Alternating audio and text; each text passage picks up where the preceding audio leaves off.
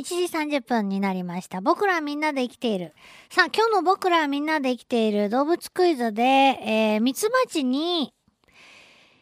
見えない色があるなんて、まああるんでしょうね。えー、私たちにも見えない色は見えないわけですから、何色かわからないんですよね。面白いなと思いますけど、えー、私たちの目から見たら、例えば赤いチューリップ、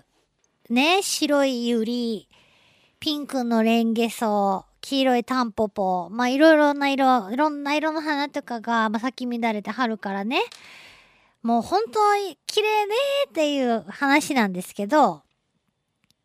えー、実は私たち人間から見た色と虫から見た色とでは、花の色はもう全然違うっていう、そうい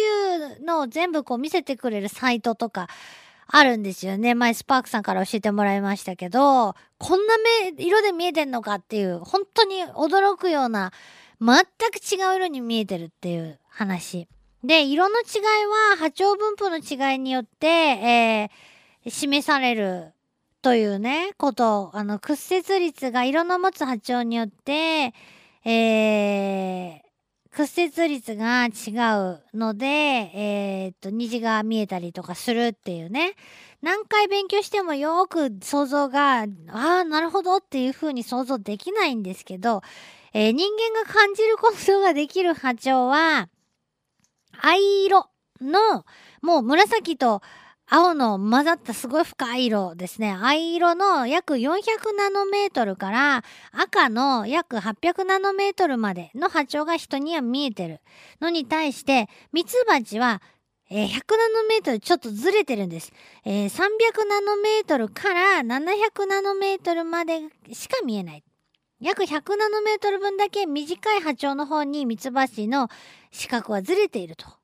いうことなんですね。えー、なので人間が見える赤い色は見えないけど人間が見えない、えー紫外部紫の外の部分ねの色を感じることができるということなんです。これミツバチって言ってるけどもしかしたら昆虫の多くはそのような波長が見えてる見えてるのかもしれないなと思いますね。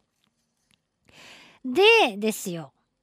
じゃあ花と虫の関係なんですが、え以前、あのーブログに載せましたヘビイチゴ。ヘビイチゴには、えー普通のヘビイチゴとヤブヘビイチゴっていう2種類のヘビイチゴが日本にはね、あるんです。ヤブヘビイチゴの方が実がものすごく、ものすごくっていうか普通のヘビイチゴに比べると、あの、ヘビイチゴが1種類しかないともし、えー思っていたら、これでかってびっくりするぐらいいいかもしれない大きさの違いがあります。で、どっちも、春先に黄色い花が咲くんですね。あの地面のあたりに黄色い5枚の花びらからなる花が咲きます。これ見たことある人いっぱいいると思うけど、それがヘビイチゴの花だって知らないだけだと思うんですけどね。で、どっちもそうやって黄色い花が咲いてよく似ているので、えー、まあ、どう違うかというのが分かってないと、パッと見だけじゃ分かりづらいんですけど、じゃあ、あこれ、人間の目から見たらどっちも黄色い花なんです。じゃあ、じゃあ、ミツバチにはどう見えてんのか、虫にはどう見えてんのかっていうことで、カメラのレンズに紫外線だけを通すフィルターを取り付けて、え白黒のフィルムで撮影すると、人の目には黄色にしか見えない花びらが、あヘビイチゴの方は全部白く映り、ヤブヘビイチゴの方は花びらのあの根元、花の内側、中心部周りあたりが黒く、えーそしてその周りが白いというツートンカラーに映ったと。いうことなんです。これが何を意味しているかっていうと、ヘビイチゴは花びら全体、花びら全部で紫外線を反射するのに対して、ヤブヘビイチゴは花びらの根元、花の中心部は紫外線を吸収して、それ以外の部分で紫外線を反射しているということがわかる。うん。えー、なので、ミツバチの目から見ると、あ、ヘビチゴ、あ、ヤブヘビチゴってもうすぐわかるっていう話なんですよ。そうよね。でね、